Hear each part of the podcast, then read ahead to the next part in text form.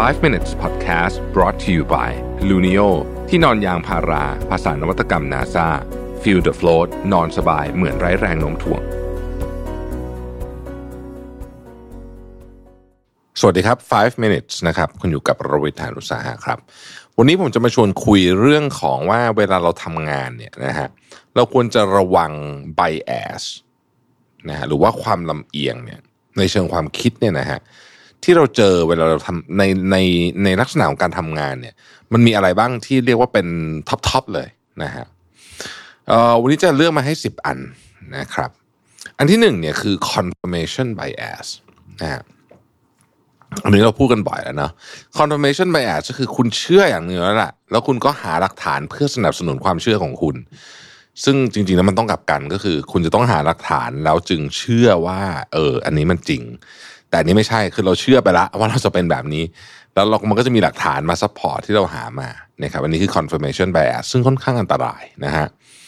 อันที่สองคือ anchoring bias นะฮะคือ anchoring bias นี่ก็คือว่าเราอะง่ายสุดเลยใน anchoring bias ในในเอ่อในที่ทำงานอะคือเรื่องตอนทำ budget อะเราจะใช้งบประมาณของปีที่แล้วอะเป็นจุดเริ่มต้นในการทำงบประมาณของปีนี้คำถามคือ แล้วมันมีอะไรเสียหายนะฮะคือบางครั้งบางครั้ง บางครั้งก็โอเค บางครั้งเนี่ยความต้องการมันเปลี่ยนไปละ ทุกอย่างมันเปลี่ยนไปหมดละแต่ว่าแผนกเนี้ยอาจจะยังไม่อยากถูกลดงบประมาณ เพราะฉะนั้นก็จะ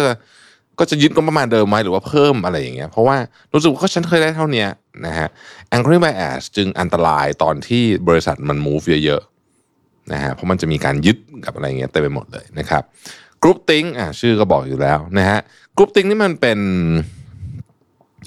ความรู้สึกของมนุษย์ที่แบบ ฉันไม่อยากแปลกแยกจากเพื่อนอะอืม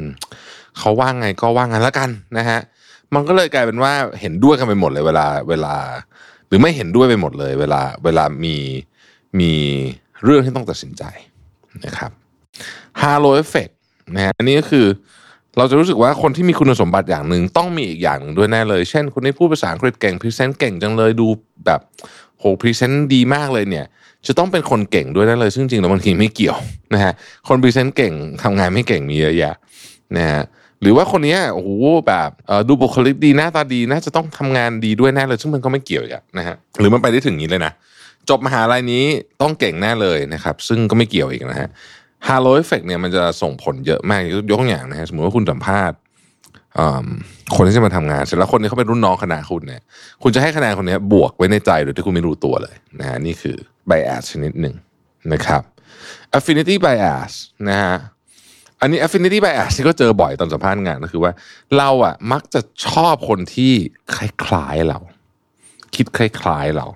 นะฮะรู้สึกว่าเอออยู่คนนี้แล้วแบบจะเป็นเพื่อนกันได้นะอันนี้ก็เป็น affinity bias นะครับก็อันตรายเหมือนกันเพราะว่าบางทีเนี่ยในองค์กรเนี่ยมันต้องการคนหลากหลาย เพื่อจะแก้ปัญหาที่ซับซ้อนแบบนี้ แต่ถ้าเราจะเอาคนเหมือนเราหมดเนี่ยนะฮะสมมติมีผมห้าคนสิบคนประชุมกันอย่างเงี้ยแน่นอนคำตอบมันก็ชัดเจนเพราะว่ามันจะเป็นยังไง เพราะว่าทุกคนคิดเหมือนกันหมด ซึ่งก็ไม่ดี ข้อที่หกคือ sunk cost fallacy นะครับอันนี้เราก็พูดกันบ่อยนะก็คือว่าอะไรก็ตามที่มันลงทุนไปแล้ว เสียเงินไปแล้วเนี่ยนะฮะผลของมันหลังจากนั้นเนี่ยบางทีมันไม่เกี่ยวกับต้นทุนที่คุณลงไป ตัวอย่างที่ผมชอบที่สุดก็คือการซื้อหุ้นนะครับ คุณซื้อหุ้นมาหนึ่งร้อยนะฮะวันนี้หุ้นห้าสิบคุณไม่กล้าขาย เพราะว่าคุณรู้สึกว่าขาดทุนอยู่นะครับ แต่จริงๆอะไอ้ต้นทุนคุณอะมันไม่เกี่ยวอะไรละ กับการตัดสินใจของคุณในวันนี้ ถ้าเราคิดกันอย่างมีเหตุผล การตัดสินใจของคุณในวันนี้คือหุ้นอยู่ห้าสิบาทใช่ไหม ถ้าคุณคิดว่าหุ้นตัวนี้ราคาไม่ใช่ห้าสิบแปลว่าราคาในอนาคตของมันเนี่ย จะน้อยกว่านี้อีก คุณต้องขายหมด โดยไม่ต้องสนใจว่าคุณจะซื้อมาร้อยหนึ่ง แต่ในขณะเดียวกันถ้าเกิดคุณคิดว่าวันนี้หุ้นอยู่ห้าสิบาท แต่ราคาในอนาคตมันควรจะมากกว่านี้ พูดง่ายคือหุ้นมัน under value เนี่ยนะฮะ คุณก็ควรจะต้องซื้อ ไม่เกี่ยวอะไรกับต้นทุนหนึ่งร้อยที่ว่ามา นะฮะอืมหรือหรือที่เขาบอกว่า เอ้ยบางคนแบบ นั่งดูหนังที่แบบไม่สนุกเลยแย่มากๆ เนี่ย จนจบเพราะรู้สึกเสียดายค่าตั๋วคือค่าตั๋วคุณจ่ายไปแล้วยังไงคุณก็ต้องจ่ายคุณเอาค่าตั๋วคืนไม่ได้ แต่สิ่งที่คุณเสียเพิ่มคือเวลานั่นเองนะครับเอ่อ availability bias นะฮะก็คือว่าเอ่ออะไรที่มีอยู่ตรงนั้น เราจะมักจะเลือกใช้มันก่อน เพราะว่ามันง่ายดีนะฮะข้อมูลอะไรพวกนี้นะครับ ซึ่งก็ทำให้เราเนี่ยบางทีไม่ยอมไปหาข้อมูลเพิ่มเติมที่มันควรจะหา นะครับ over confidence bias อ่าโอเคนี่ก็ชัดเจนนะฮะคือความมั่นใจเกินเหตุนะครับ เกินเหตุปัจจัยที่มีอยู่นะครับ มันก็จะมีตัวอย่างตลกๆ ที่คนเขาชอบยกกันว่าอะไรนะ ประชาเอ่อคนเกิน 50%นะฮะมั่นใจว่าตัวเองเนี่ยขับรถอยู่ใน 90%ทายคือคือคน 50%ของประชากรมั่นใจว่าตัวเองเนี่ยขับรถอยู่ในท็อป 10%ทายโทษโทษ ท็อป10%ทายนะฮะซึ่งมันเป็นไปไม่ได้ในเชิงสถิติใช่ไหมนั่นแหละนะนี่คือ over confidence negativity bias นะครับอันนี้คือโฟกัสเฉพาะข้อมูลด้านลบหมดเลยนะฮะคือแบบว่าอืมคือเป็นคน negative อะนะฮะคือคือบางทีเนี่ย การไม่ให้น้ำหนักกับความเสี่ยงว่าด้านลบมากเกินไป มันก็ทำให้เราไม่สามารถทำอะไรได้สักทีนะครับสุดท้ายฮะ fundamental attribution error นะฮะอันเนี้ยคือว่าบางทีเนี่ยเราให้ค่ากับ พวกของที่ไม่ได้เป็นประเด็นอะมากจนเกินไป เช่น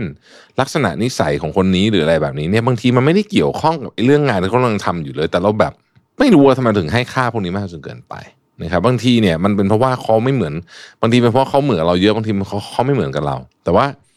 ถ้ามันไม่ได้เกี่ยวมันเป็นพื้นฐานของเรื่องที่เรากำลังจะทำอยู่เนี่ยนะฮะมันก็ไม่ควรที่จะเอามาคิด เพราะว่าไม่งั้นเนี่ยมันก็จะทำให้เราไบแอสได้นั่นเอง นะครับ นี่คือ 10 เรื่องของความลำเอียงที่เราเจอกันบ่อยๆ ในสภาวะแวดล้อมของการทำงานนะครับ ขอบคุณที่ติดตาม Mission to the Moon นะครับ แล้วพบกันใหม่พรุ่งนี้ สวัสดีครับ 5 minutes podcast presented by Luno ที่นอนยางพารา ภาษานวัตกรรม NASA feel the float นอนสบายเหมือนไร้แรงโน้มถ่วง